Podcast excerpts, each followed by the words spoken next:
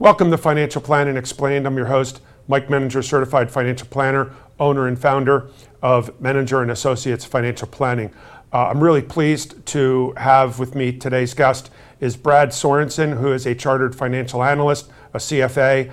Uh, Brad is one of the members of the Cornerstone Portfolio Research, which is a group of CFA consultants who really provide us with uh, a tremendous amount of guidance and support and you name it as it pertains to uh, managing the assets that we do for our clients. Uh, Brad, thank you very much for joining us. I, I, appreciate it. Thanks, Mike. Glad to be here. So, um, also, congratulations, Brad. You also represent the 100th episode. but be that as it may of my show. part of that. It's, it's like that ding, ding, ding when you're the millionth uh, person exactly. who passes through the line. I could always see that being me letting the person with one item go in front of me and they're the millionth person. But anyway, um, so what we're going to do is today uh, we're going to be talking about this is going to be the first of four episodes on the economy and the markets. And for those who follow, I have a Monday morning recap uh, that I send out every Monday morning. And it attaches actually what you write, Brad, uh, as far as a week in review. I write a week in review tie your stuff in. And for those who've been watching it for or reading it for the last year plus, they'll remember me referring to the 800 pound gorilla in the room. And the 800 pound gorilla is inflation and the Fed's response to inflation. So, uh, this episode is really going to be talking about just that the Fed's mandate, and the Fed has two mandates is price stability, which is so called inflation, and job stability, which is the labor markets, and making sure that we don't, you know, we have enough jobs out there. So, with no further ado, I'd like to take a look at the first slide, which really shows uh, inflation going back since prior to 1980, which was the last time of inflation. So, what this slide represents, I know it's kind of difficult to see all of the writing on it, but it shows uh, in blue, the light blue, uh, it shows the headline inflation, and then in the darker blue, it shows the uh, core inflation. And as you can see, both of these graphs represent that we haven't seen inflation like this in almost 40 years, actually over 40 years. Uh, Brad, would you like to touch upon, at least for the viewers, explain the difference between headline inflation, or CPI is the consumer price index. And if you can just, for the viewers, describe the difference between headline and core. Sure. Yeah, it gets a little confusing, but and there's debate among economists whether we should use the headline or core, and different financial analysts like to use one or the other. But the headline is basically all prices we pay, all the prices at the consumer level. So the consumer prices pay what they pay for food, what they pay for gas, what they pay for housing, all of those things, clothing, travel, all that stuff goes into the headlines CPI. And if you want to and you have time on your hands, you can go into the CPI website and they'll break it all down by those levels. The core is excluding what they consider volatile inflationary components, and those are food and energy. So when you hear core, that's excluding the food and energy because there are there's some belief that the Fed has less control over those things because there are external efforts, obviously drought and wars and OPEC, they can affect all of those areas. So sometimes they like to exclude that because it can be volatile and just focus on the core areas where they think they have more control and where they can focus their policy a little more. Well, headline inflation, which includes the energy, I didn't realize that food is as volatile. Certainly, we can all observe the volatility of gas prices at the pump and you know it reached a peak of 9.1% back in June of last year, June of 2021. That's not last year.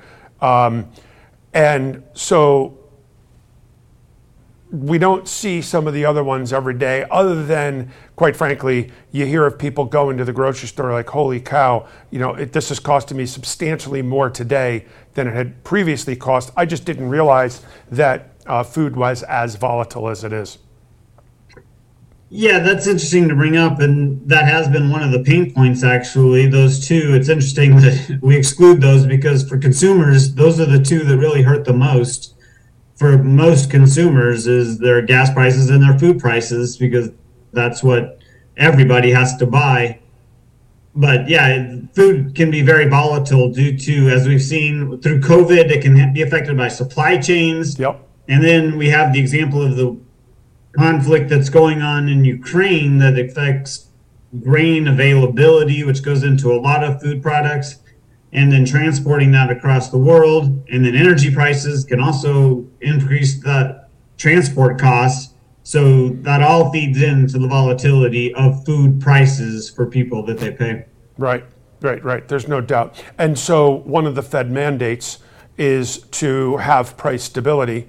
And what you find is when, and the analogy that I use is the economy is like a fire, uh, like a fire burning and the Fed has control over that fire with a fire hose. And the biggest control that they have is to raise or lower interest rates because when they raise interest rates, as we're all seeing, it causes strains on the economy, and effectively the consumers buy unless it trickles its way down, that it lowers inflation. So there's many believe that the Fed was too late to start and that it might have been politically driven not so much from the elections, but you know, politically driven, where they wanted to be reelected. okay, and you know, but aside from that, um, we just went through. Uh, in fact, we just had the Fed raise rates uh, on was it May fifth or fourth, third, May third.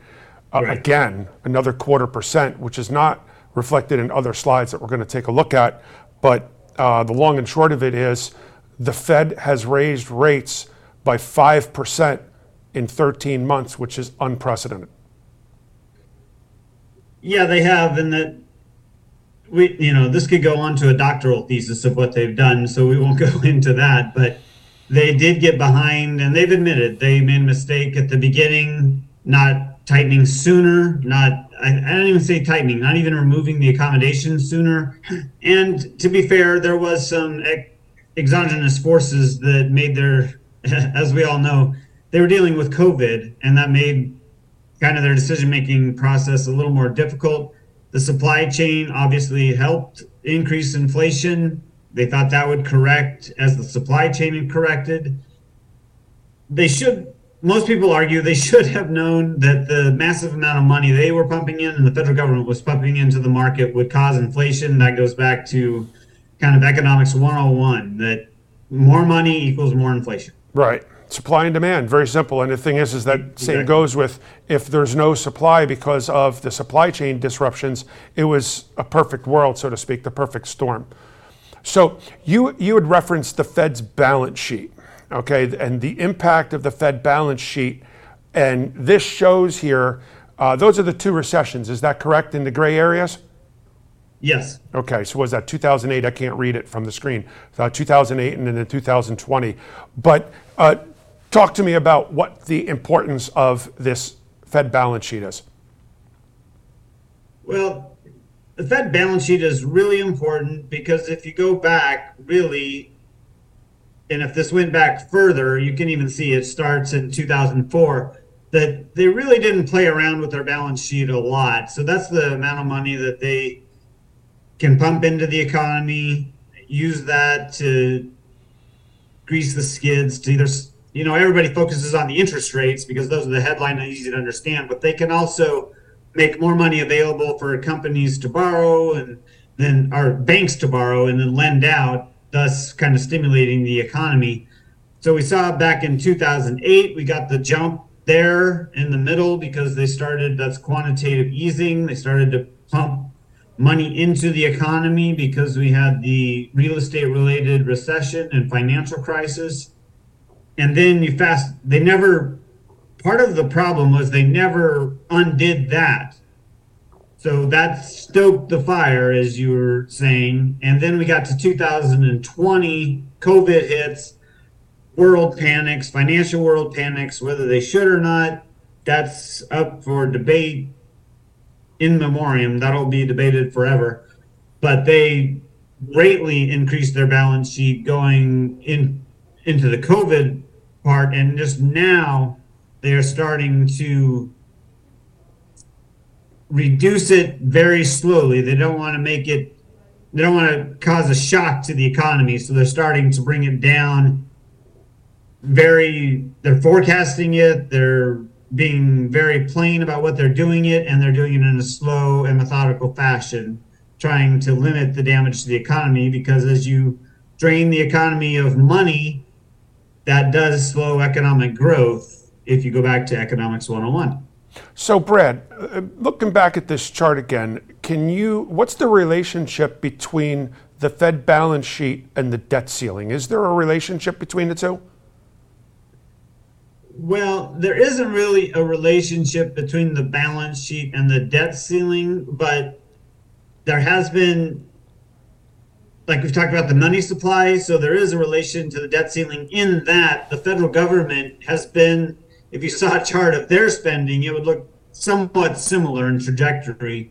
That during 2008, they put a lot of financial stimulus level at the finance at the federal government level, and then during COVID, of course, we all know that they put a lot of stimulus out there through different packages, different aid packages, uh, food security packages, all of those kind of things.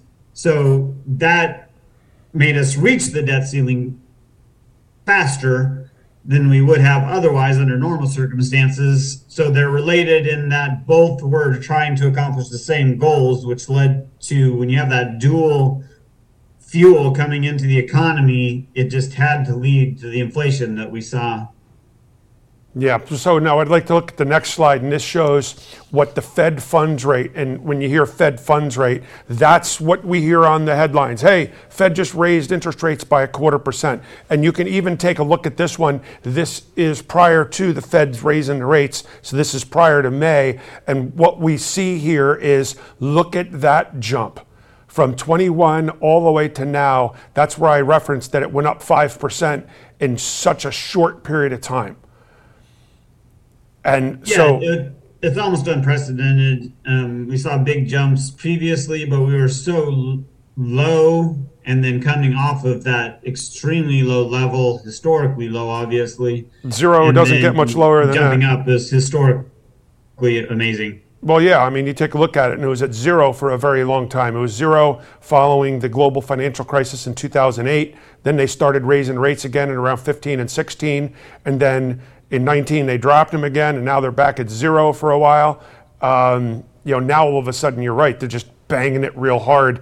And I think there's reason to believe, and many believe, that they did it too fast, and that could push us into a recession. That'll be a discussion for uh, our next episode. So, um, what I'd like to do is at this point take a break, and what we'll do is when we come back from break, uh, we'll talk about the other Fed mandate being the job market. So stay tuned. We'll be back with you in just a few moments. Do you keep up regularly with your investments? Where exactly are your hard earned dollars going? Are you financially prepared for an emergency? I'm Mike Menninger, founder of Menninger and Associates Financial Planning. We believe that education and knowledge are powerful, and we want our clients to understand why we are making the recommendations that we make. It's your money, and you deserve to know where it's going because it's not how much you make it's how much you keep. So call us today to dis-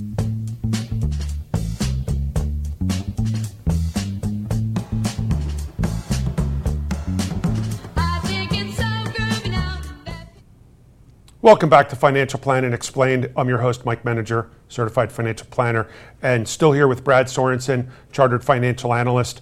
Um, in the first segment, we were talking about inflation and the federal government raising rates and the Fed funds rate and things like that. Uh, the second segment, we're going to talk about the other uh, duty of the federal government or the Federal, Federal Reserve, shall I say, is uh, job stability, which is the jobs market. And that is, we'll talk next, uh, next episode, we're going to talk about um, the, the potential of a recession, yes or no, but the job market represents such a very important component of the economy. And as you can see, our jobless rate is very low. This shows initial jobless claims, which comes out what every Friday, right? Every Thursday. Every Thursday. Okay, every Thursday the, they report initial jobless claims, and you can see just by this chart, it's remarkable how this has just decreased over time. I mean, our jobless initial jobless claims are at what almost 50 year lows. I mean, that's ridiculous. I mean, that's good. Other than we had that peak during COVID, and obviously, you know, we all remember that a sudden loss of jobs, but uh, and we've recovered from that fully. Right. And this is where it gets dicey and the Fed has some problems because you just mentioned it right there. This is good. Well, it's good until it's too good. That's the problem that we're in right now because the job market and Chairman Powell keeps pointing to this that the job market is too tight and that makes wages go up too much, and that contributes to inflation. Is everybody wants to have higher wages? Everybody likes to see people getting higher wages, but then you have to pay the prices to pay those higher wages. So that starts the cycle of inflation. And so that's what we see right now. And the reason we focused on jobless claims, I just want to point this out for viewers, is that that is the leading indicator of the jobs market. That's what uh, economists look for, stock market looks to.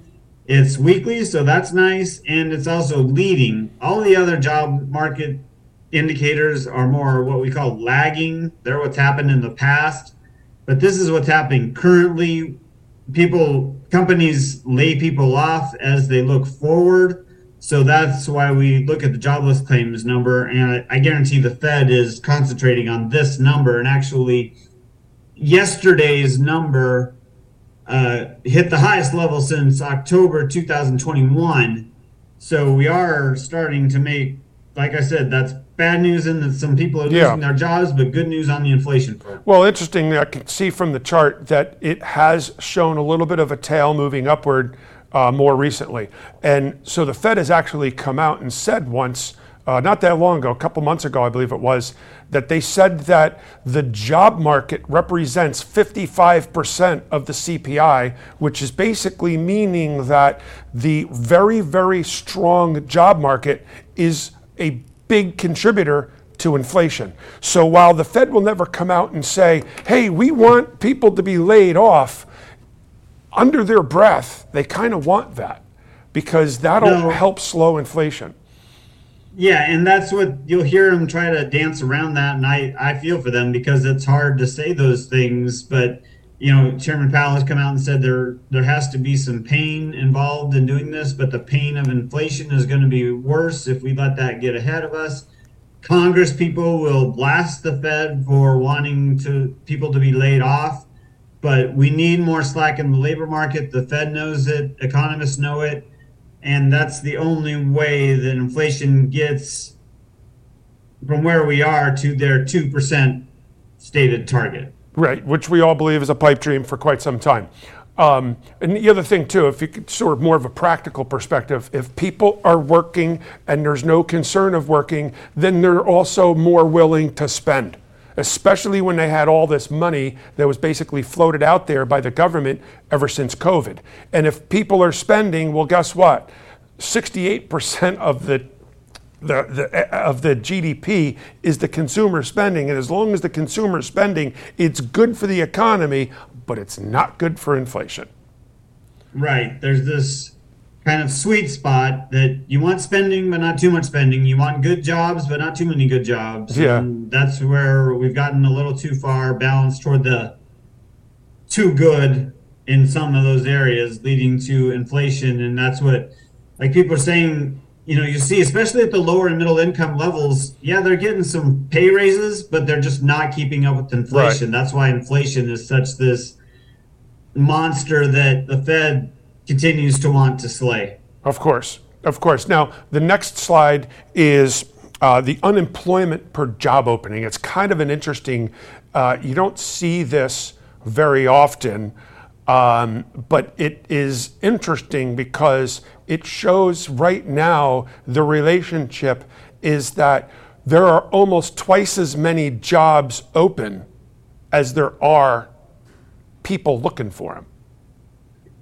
Is that yeah? Accurate? This is what the concern is of the Fed, obviously, that there's so many people, so many companies wanting to hire, and there's so many jobs openings that it starts to they offer more money because there's fewer workers, and yeah, there's less than, you know, I, I think really the balance would be if there's one available worker for every open job, that would be probably what most people would consider in balance. That would still be pretty tight, but that would be good. Obviously, not they're not going to match up exactly, but that kind of gives, and we're well below that right now. Yeah, way and below We that. don't even have one available worker for every job opening, so there's that competition that uh, puts pre- upward pressure on those wages. I don't know what you would characterize as the average there, but it's certainly not. Uh, in that case, it says a half. That means there's a half a person for every job that's open, and that means basically the uh, person has a, a, a they're in demand. I mean, they're they're in demand for people. Now, I've also heard a lot that they don't look at as a leading indicator, they look less at layoffs than jobs open because companies have, and I know you've said this before, you can elaborate, that they're, they're still stuck on being afraid that they won't be able to hire, therefore, they haven't been laying off.